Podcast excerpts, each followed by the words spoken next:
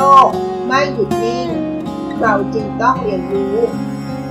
เรามาเรียนรู้ด้วยกันนะคะ ขอต้อนรับสู่เกอร์วันพอดแคสต์ค่ะ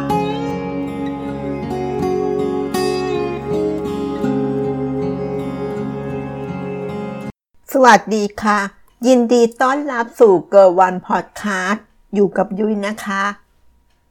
เรามาทำความรู้จักบัญชี 600 กันนะคะ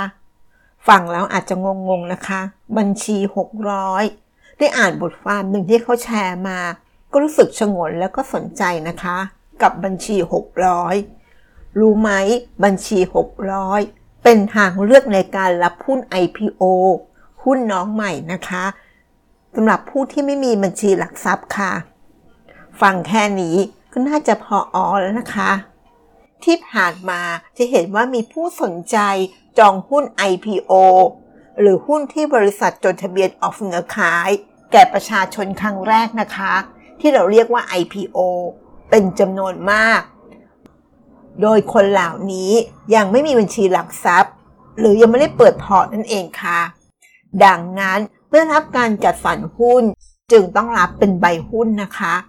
และก็ไม่สามารถโอนหุ้นแบบไร้ใบหุ้นได้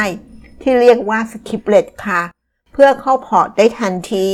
เหมือนผู้ลงทุนที่มีบัญชีหลักทรัพย์อยู่แล้วนะคะทำให้เกิดความไม่สะดวกในหลาย ๆ ทางเลยนะคะ เช่น ได้รับใบหุ้นที่ล่าช้า ใบหุ้นสูญหายระหว่างการจัดส่ง ใช้เวลาการใช้เวลาในการแปลงใบหุ้นให้เป็นแบบ scripless เหล่านี้นะคะ คือสาเหตุ ที่ทำให้เกิดมีบัญชี 600 ขึ้นนะคะ แต่ในปัจจุบันนี้ผู้ที่ไม่มีบัญชีหลักทรัพย์ ไม่ต้องเป็นห่วงประเด็นดังกล่าวอีกต่อไปแล้ว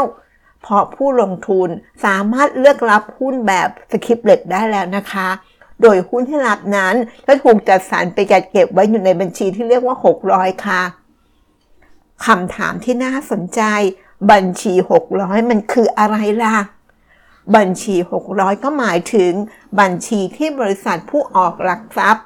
เปิดไว้ให้กับบริษัท ศูนย์รับฝากหลักทรัพย์ ประเทศไทยจำกัด หรือเรียกย่อๆว่า TSD ค่ะ เพื่อทำการเก็บรักษาหุ้นให้กับผู้ลงทุนนะคะ ซึ่งบริษัทส่วนใหญ่ที่ทำ IPO หรือเป็นการเสนอขายหลักทรัพย์ ที่จดทะเบียนตลาดหลักทรัพย์แห่งประเทศไทย จะมีบัญชีนี้ ก็คือบัญชี 600 เพื่ออำนวยความสะดวกให้กับผู้ลงทุน ที่ยังไม่มีบัญชีหลักทรัพย์ สามารถนำหลักทรัพย์มาฝากในบัญชี 600 นี้ได้นะคะ เพียงแค่แจ้งความประสงค์ในใบจองหุ้นเองค่ะ ดังนั้นการได้รับหุ้นผ่านบัญชี 600 ก็จะรวดเร็ว โดยเมื่อปิดการเสนอขายหุ้นต่อประชาชนทั่วไป ทางบริษัท ดำเนินการจัดสรรหุ้นให้กับผู้ที่จองซื้อ และชำระค่าจองซื้อแล้ว โดยผู้รับการจัดสรรได้รับหุ้นเข้าบัญชี 600 เช่นเดียวกับ ผู้ที่รับหุ้นเข้าบัญชีหลักทรัพย์ค่ะคำถามต่อมานะคะ บัญชี 600 มันดีอย่างไร ข้อดีของบัญชี 600 ก็คือผู้ลงทุนไม่ต้องมีบัญชีหลักทรัพย์ ก็สามารถซื้อหุ้นที่เสนอขายได้ค่ะ แล้วหุ้นนั้นก็จะถูกเก็บรักษาไว้ที่ TSD จนกว่าเจ้าของจะทำธุรกรรมนะคะ นอกจากนี้ได้รับหุ้นรวดเร็วเทียบเท่ากับผู้ได้รับหุ้นเข้าบัญชีหลักทรัพย์ค่ะ โดยไม่ต้องจัดส่งใบหุ้นทางใบสนีซึ่งอาจจะเกิดความล่าช้ากว่าที่คาดไว้ หรืออาจจะเกิดเหตุที่ทำให้ใบหุ้นนั้นชำรุด หรือสูญหายระหว่างทางได้นะคะ ซึ่งการนำหุ้นเข้าบัญชี 600 จะไม่มีปัญหาเหล่านี้อีกต่อไปแล้วนะคะ อย่างไรก็ตามนะคะ หากจะทำธุรกรรมใด ๆ เช่น ต้องการเปลี่ยนชื่อผู้ถือ หรือขายหุ้นให้กับผู้อื่น ก็สามารถดำเนินการผ่าน TSD หรือหากต้องการขายตลาดหลักทรัพย์ ก็สามารถโอนหุ้นจากบัญชี 600 เข้าบัญชีพอร์ต หรือบัญชีหลักทรัพย์ ที่นักลงทุนไปเปิดกับบริษัทหลักทรัพย์ได้เช่นเดียวกันนะคะ คำถามต่อมานะคะ การฝากซื้อขายหุ้นคำถามต่อมานะคะ การซื้อขายหุ้นที่ฝากในบัญชี 600 ต้องทำอย่างไร กรณีแรกนะคะกรณีต้องการนำไปขายผ่านตลาดหลักทรัพย์ ผู้ลงทุนต้องเปิดบัญชีหลักทรัพย์ กับบริษัทหลักทรัพย์ แล้วก็มอบหาหมาย แล้วก็มอบหมายให้กับบริษัทหลักทรัพย์ ทำเรื่องโอนหุ้นจากบัญชี 600 เข้าบัญชีหลักทรัพย์ของผู้ลงทุนต่อไปนะคะ เพราะการโอนหุ้นจากบัญชี 600 ต้องเข้าบัญชีหลักทรัพย์ในชื่อเดียวกันเท่านั้นนะคะ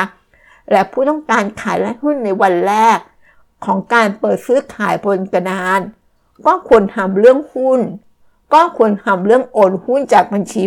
600 เข้าบัญชีหลักทรัพย์ล่วงหน้านะคะ เพื่อความสะดวก ในการซื้อขายต่อไปค่ะ กรณีที่ 2 นะคะกรณีตกลงขายหุ้นให้กับผู้อื่นแบบเจาะจงนอกตลาดหลักทรัพย์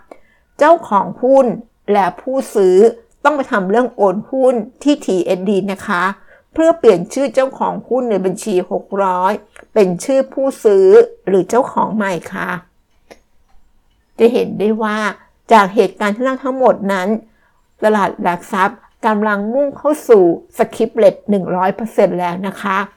เพราะที่ผ่านมาสำนักงานคณะกรรมการกำกับหลักทรัพย์ และตลาดหลักทรัพย์ ชื่อย่อว่ากรตร่วมกับตลาดหลักทรัพย์แห่งประเทศไทย และสมาคมบริษัทหลักทรัพย์ไทยนะคะ ได้พยายามผลักดันการรับหุ้นแบบสคริปเลต100%มาอย่างต่อเนื่อง เพื่อเพิ่มทางเลือกและอำนวยความสะดวกให้กับผู้ลงทุนนะคะ ดังนั้นผู้จองซื้อหุ้นจะมีทางเลือกรับหุ้นที่รับการจัดสรรอยู่ 2 ทางเลือกด้วยกันนะคะ ทางเลือกที่ 1 เข้าบัญชีหลักทรัพย์ถ้าเราเปิดไว้แล้วนะคะ และทางเลือกที่ 2สำหรับคนที่ยังไม่มีบัญชีหลักทรัพย์ ก็สามารถฝากไว้ที่บัญชี 600 ค่ะสำหรับผู้ลงทุนที่ต้องการได้รับใบหุ้น ก็ยังสามารถทำเรื่องขอใบหุ้นได้ที่ TSD หลังจากรับการจัดสรรหุ้นในบัญชี 600 แล้วนะคะสำหรับผู้สนใจลงทุนอย่าลืมนะคะ ควรศึกษาข้อมูลให้รอบด้าน และอ่านหนังสือชี้ชวนให้เข้าใจอย่างถ่องแท้ เช่น การลงทุนนั้นนำเงินไปใช้เพื่อวัตถุประสงค์ใด และที่สำคัญเราควรตรวจสอบการลงทุนนั้นว่าได้รับการอนุญาตจากกรตหรือไม่คะ โดยเราสามารถตรวจสอบรายชื่อบริษัทที่รับใบอนุญาต โดยเราสามารถตรวจสอบรายชื่อบริษัทที่รับอนุญาต ผ่านแอปพลิเคชัน s e c c h e c First หรือไม่ก็เว็บไซต์ www.sec.or.th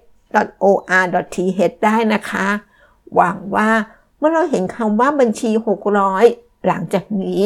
ก็จะเข้าใจได้ง่ายขึ้นนะคะ เป็นบัญชีสำหรับผู้ที่เป็นมือใหม่ ยังไม่เคยเปิดพอร์ตการลงทุน ก็ไม่ต้องรับใบหุ้นแล้วนะคะ สามารถทำเป็น scripless ได้ เช่นเดียวกับคนที่มีหลักทรัพย์ หรือมีบัญชีพอร์ตก่อนหน้านี้ค่ะ ก็จะสะดวกรวดเร็ว ไม่ต้องกลัวความล่าช้าในการส่งไปรษณีย์อีกแล้วนะคะ ขอบคุณที่รับฟังเกอร์วันพอดแคสต์แล้วพบกัน episode ถัดไป สวัสดีค่ะ ติดตามเกอร์วันพอดแคสต์ได้ที่ Facebook YouTube Anchor Podcast